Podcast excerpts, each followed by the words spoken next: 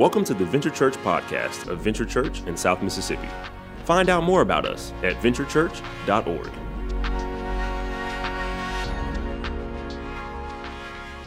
Welcome, guys, wherever you are today, right here in the East venue, over there in the North venue, at all four of our campuses, especially you guys down there in Gulfport, right here at 11 a.m. in Gulfport High School. Hey, thank you, man. Thank you for setting up and taking down.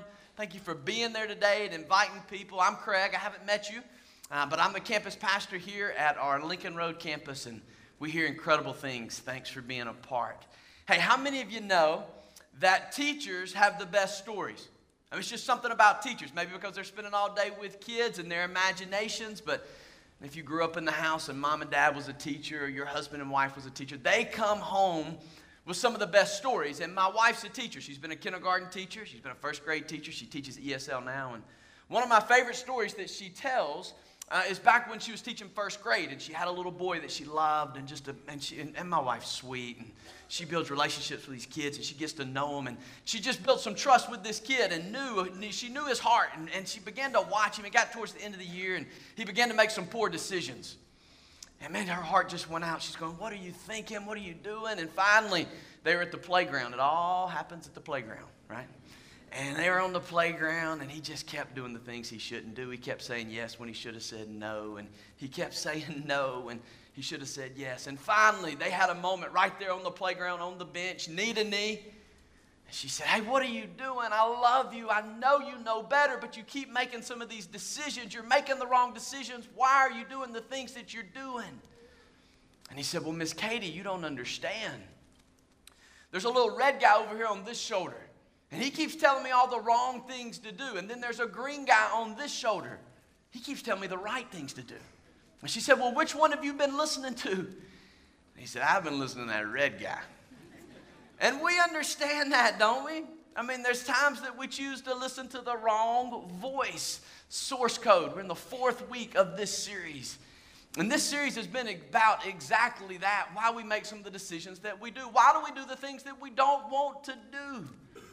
And I want to encourage you because, listen, that little first grader, he was brave enough to kind of confess and to come clean with why he was doing what he was doing. And you and I aren't the only ones that struggle, that sometimes we do the things that we don't want to do. In fact, I'm going to show you a passage today that's going to make you feel so much better about some of the poor decisions that we make all the time. Paul. Listen, there's nobody in the Christian movement besides probably Peter and Jesus that had more impact, more influence than Paul. And Paul writes a passage in Romans. If you've got your Bibles, if you've got the Venture Church app, go ahead and get there. It's Romans 7, where he lays out, he just begins to explain the same thing this little first grader was saying on the playground why he does the things he does and how he struggles. And so, as we bring this series to a close, I want you to be encouraged today because Paul if there was ever a good Christian, wrote 13 letters, half of the New Testament, started 14 different churches, was known as the chief of sinners, went on three different missionary journeys. He wrote this passage, and what he's going to say is sometimes I do the things I wish I didn't do. And that sounds like me, and I'd be willing to bet that sounds like you. So let's read together. Here we go Romans 7, it's 15 through 20. And I want to go ahead and tell you this verse, it's like a tongue twister. So if I mess up, y'all give me some grace, okay? Here we go. Romans 7 15 through 20. I do not understand what I do. For what I want to do, I do not do. But what I hate, I do. And if I do what I do not want to do, I agree that the law is good. As it is, it is no longer I myself who do it, but it's the sin that's living in me.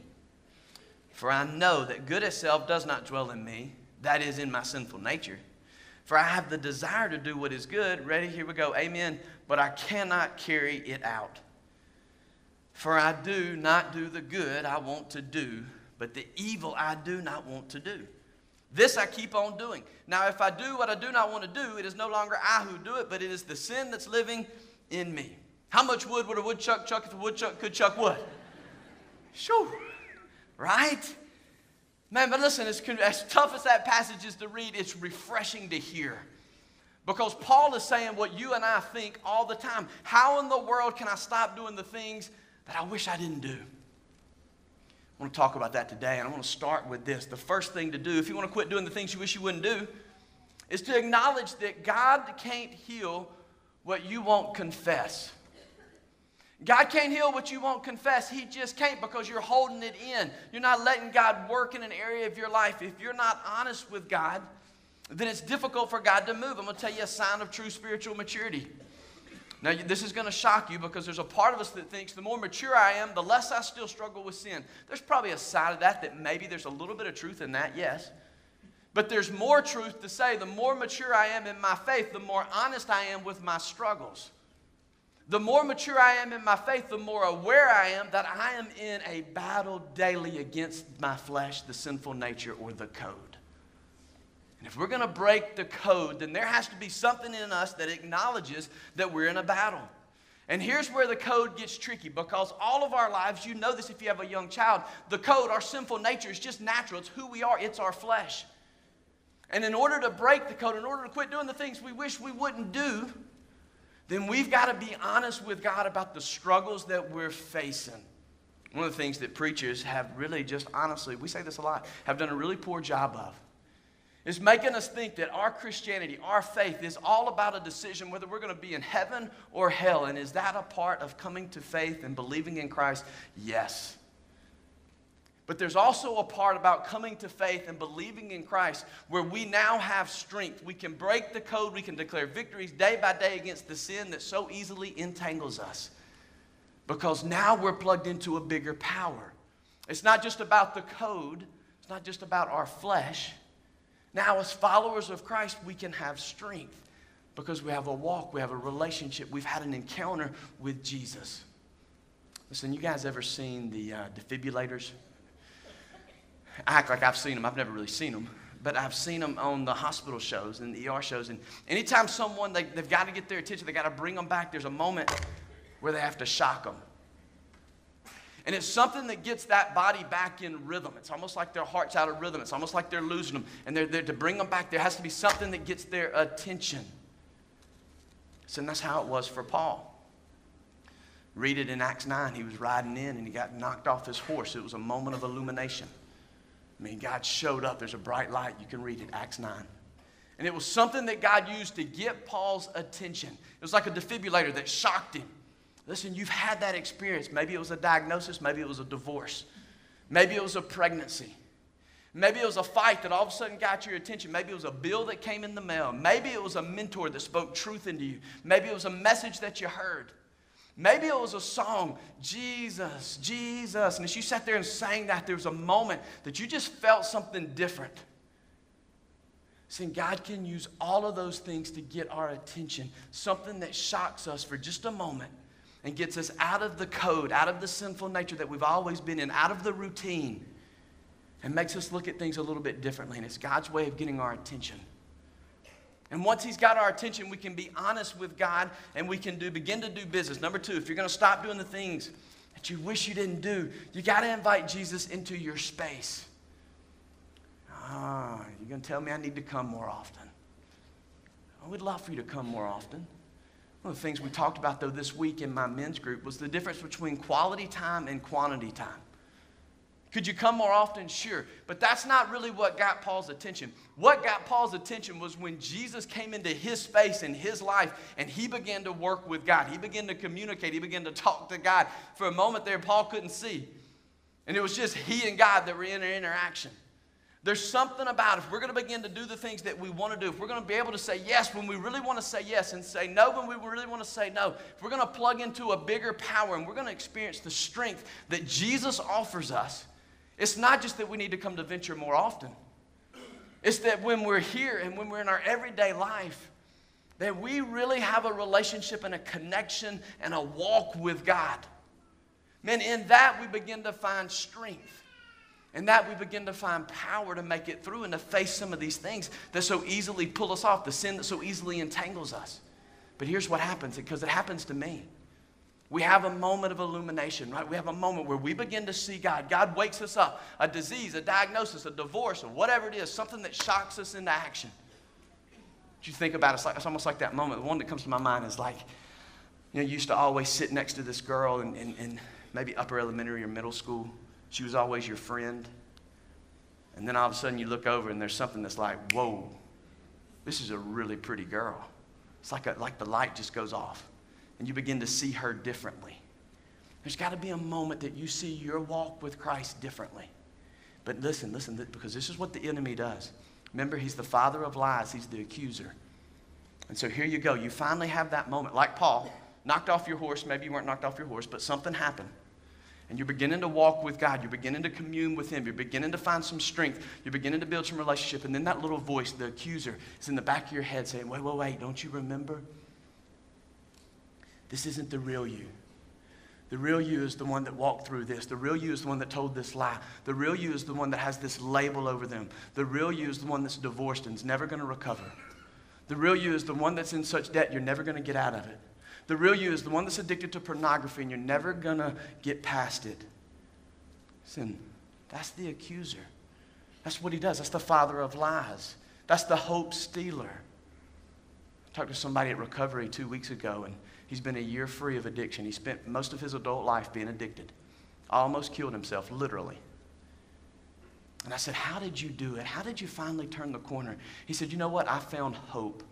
He said, I had lost hope. And he said, Now I have found hope. Some of you, you're here and you've made that turn and you're beginning to walk, but the hope stealer, the enemy, the voice in your head saying that you're never going to recover.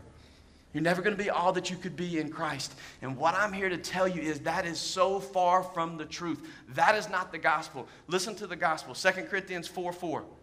The God of this age, the enemy, he's blinded the minds of unbelievers so that they cannot see the light. That's where many of you are. But what Jesus said when he was on that cross and he laid down his life, he spoke these words. He said, It is finished. And what he meant by that was not that he's just choosing to die in that moment. What he meant was, I have now set the captives free. I've gone to hell and back to release any of you that are in, that are in persecution. Any of you that can't see the light, that can't find hope, if your eyes have been blinded, it's finished now because I'm choosing to die and I'm going to conquer death. There is no such thing as a hopeless Christian. You might have lost hope in the season, and the stage of life you're in, but when Jesus said it's finished, He said, I'm going to conquer death, and you're always going to have hope because it's about what I've done on the cross for you no matter what you're facing. He's saying, listen, no, no, no, it's finished. That's the enemy, that's the accuser. You can have hope today. Because I said, and I rose from the dead, and when I did that, I provided a way for you. But the enemy keeps coming at us. I get it. I battle against the code. I battle against my flesh all the time. And the way we want to end this series, real practical, I just want to tell you the three areas that the enemy always gets me. I'll tell you the three areas that I've got to be real intentional to break the code because it's just natural for me. The sinful nature is just real natural in these three areas of my life. And if I don't do something intentional, it'll take me places that I want to go. The first one is your thoughts. The first one is your thoughts. Have you ever paid much attention on your car? You've got your miles per hour. Right next to it is your RPMs. I want your thoughts to be, you ready for this? This is real creative. Your TPMs, your thoughts per minute. I want you to begin thinking about and kind of monitoring your thoughts. Every time you hit that gas, those RPMs, I want you to think about what that would be like for your thoughts. Where do they go? How fast are they racing? Where are your thoughts in this moment? Your TPMs. One of the reasons we do what we do not want to do is that our thoughts are taking us places we don't want to go. Think about that with me. You know, this uh, just this week, uh, or a couple of weeks ago, uh, I love it when my wife does this. She called me and she was like, hey, we're having car problems. Let's trade. okay. Let me have the one that's not working. And so I took the one that wasn't working because I'm such a good mechanic. And finally, I just took it to the shop. And she was like, I, if I can get you in it, you're going to get it fixed. That's a bad husband. But so I took the car to the shop and it was doing something weird and I had to leave it at the, at the, at the mechanic shop. But I had a meeting that same day. And so for the first time, I've never done this, I jumped on my phone and downloaded the Uber app. And I waited and I requested an Uber to come pick me up. And so the only thing I knew about the Uber was it was going to be in a black four door car. And so I stood right outside the mechanic shop and I just began to look. I was on Highway 98 and I began to watch. And every black four door car that pulled in, I kind of started heading that way and then thought, that's not the Uber ride. It was like every car that pulled in, I went on a little ride with it in my mind and then I backed off. That's not the right one. Every thought that came in, I began to think, I wonder if this is it, I wonder if this is it, and then I pulled back off. That's how we are with our thoughts. We take every thought that comes into our mind for a little ride. And then we think, is this a good thought or a bad thought? And then we think, well, where did this thought take us? Proverbs warned us about this. He said in Proverbs 25, 28, whoever has no rule over his own thoughts, his spirit, is like a city with broken down walls. Saying you don't have to stay with bad thoughts any more than you have to stay with a bad Uber ride. Some of our thoughts that are coming in our minds, we've got to let them go because here's the problem. You and me have over 500 thoughts a day. 500 thoughts a day, and each thought stays with us on average, you ready? For 14 seconds.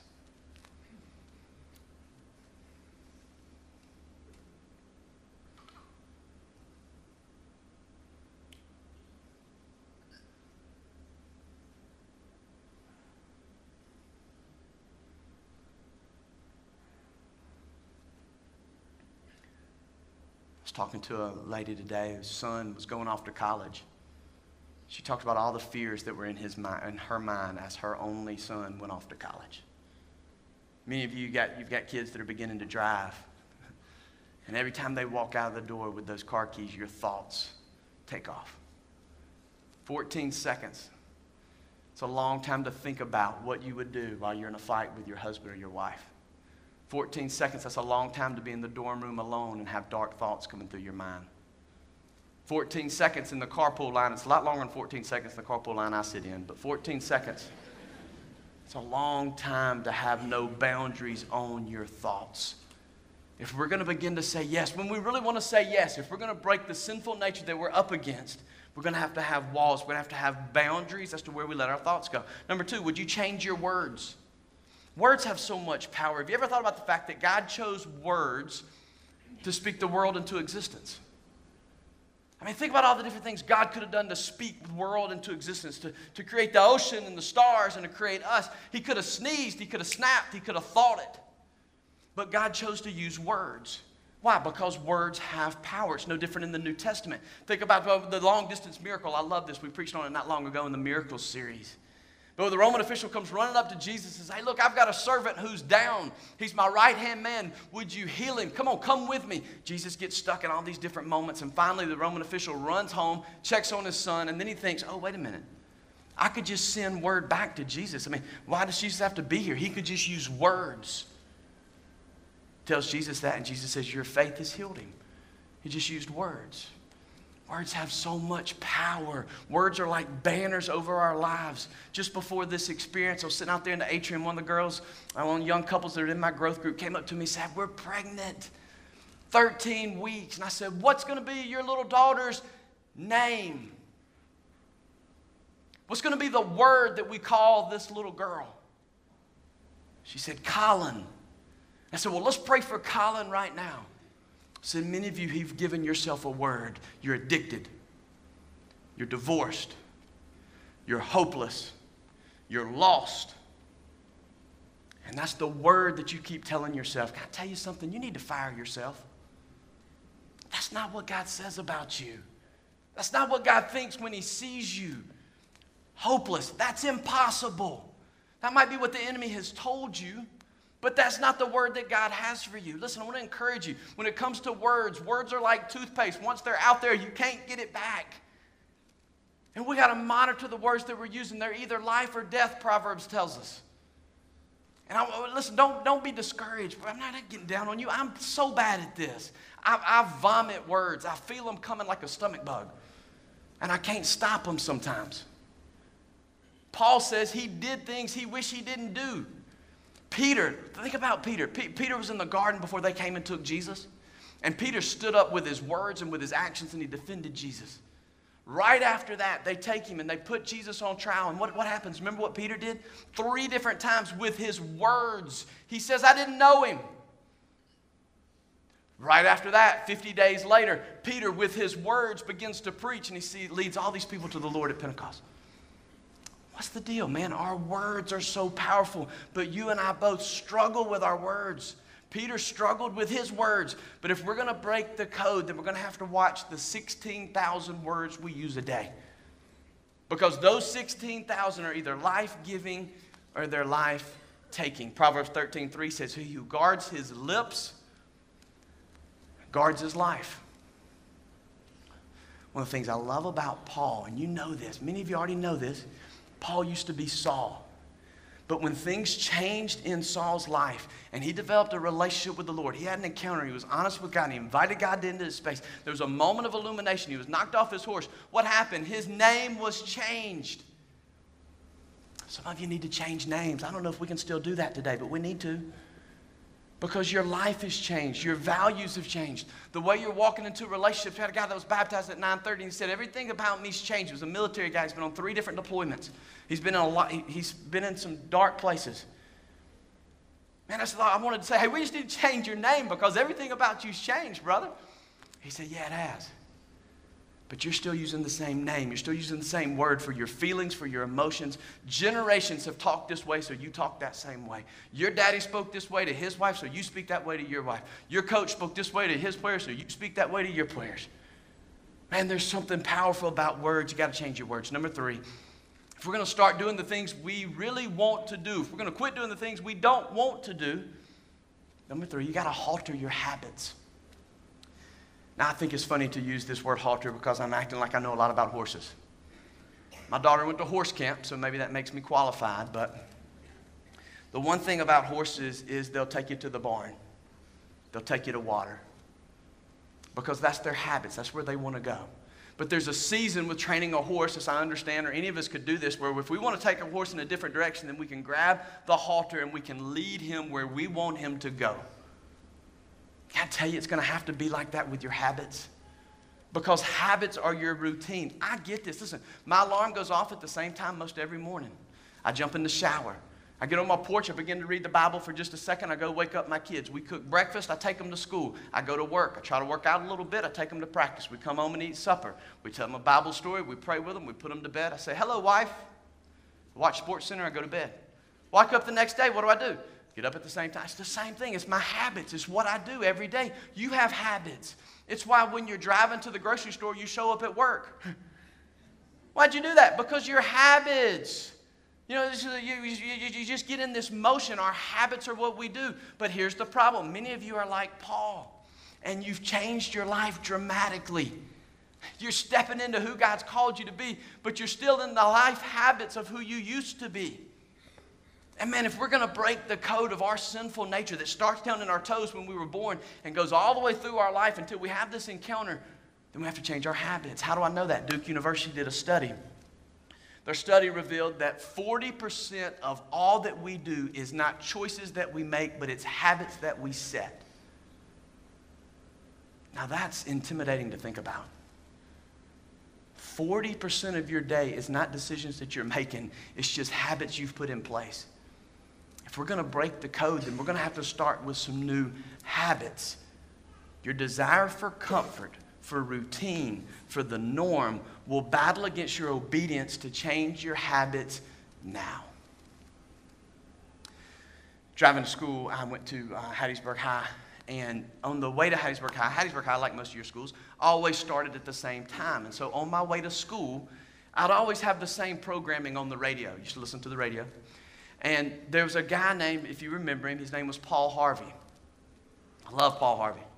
And Paul Harvey had some of the most incredible stories. And the thing about Paul Harvey, if you didn't listen to him, he would tell the story, and there was always a line that Paul Harvey used. And here it is. You ready? Help me with it. Now you know the rest of the story. And I've started thinking about that because I, I love that, and I love thinking about what's going to be the rest of the story. I was thinking about some of the guys in the Bible. Wouldn't you love to know the rest of the story for the guy that's on the mat that, the four friends lower him down in front of Jesus and Jesus heals him and that's all we know? I mean, we don't know what else happens in his life. Think about the demonic man, the man that was possessed by demons. And Jesus has this encounter with him and he casts all the demons out of his life. I mean, don't you want to know what happens from here? What's the rest of the story from him? What about the little boy who God uses, Jesus uses to feed thousands on the hillside and he just gives his fish and his bread? What happened from him from there? I love this about Paul because we know Saul turned into Paul. We know the rest of the story for him. I love this about Peter. We know that Peter denied Christ with his words, it was an epic failure. But we know the rest of the story. Jesus says, I'm going to build the church on you. Here's the question you know where I'm going to be. What's going to be the rest of your story? I mean, if Paul Harvey was doing your story and he tells your whole life, Where's going to be the moment that you realize, you know what? I don't have to always be the same husband that I've been. I can change. I don't have to be the same student that's always struggled with this. I can change. I don't have to have the same habits that my father had. I can have different habits. What's going to be the rest of your story? See, I love that about the gospel because we can see that God's always in the business of changing our stories. Listen, I don't want you to be confused. This series that we've been in, we spent four weeks talking about the code, source code.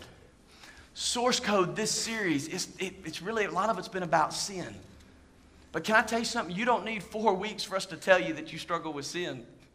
I don't need four weeks for you to preach on sin. I know i struggle with sin. The reason we've spent all this time on this series is so that you would hear so clearly the rest of the story the passage we read today is in Romans 7. The rest of the story is in Romans 8, and it's a verse that you need to tattoo on your heart, mind, and soul. Therefore, there is now no condemnation for those who are in Christ Jesus. What's no mean? Every language, it means no. Listen, that is your verse. That is my verse. When I struggle with my words, when I say things like Peter that I should not say, I fall back on that verse. When I say yes and I should have said no, and I say no, and I know God was telling me to say yes, I need to quote that verse. The rest of the story for me is that there's no condemnation for Christ. What's the rest of your story? Were you divorced? Yes. Does it end there? No. Did you struggle with addiction? Have you been addicted to porn or whatever chemical or whatever drug you're taking? Is there a story beyond this? Yes. Have you struggled with pride or with honesty? Yes. Have you always been a workaholic, but can your story change? What's going to be the rest of your story? Listen, on all our campuses, wherever you're watching, I want you to hear this.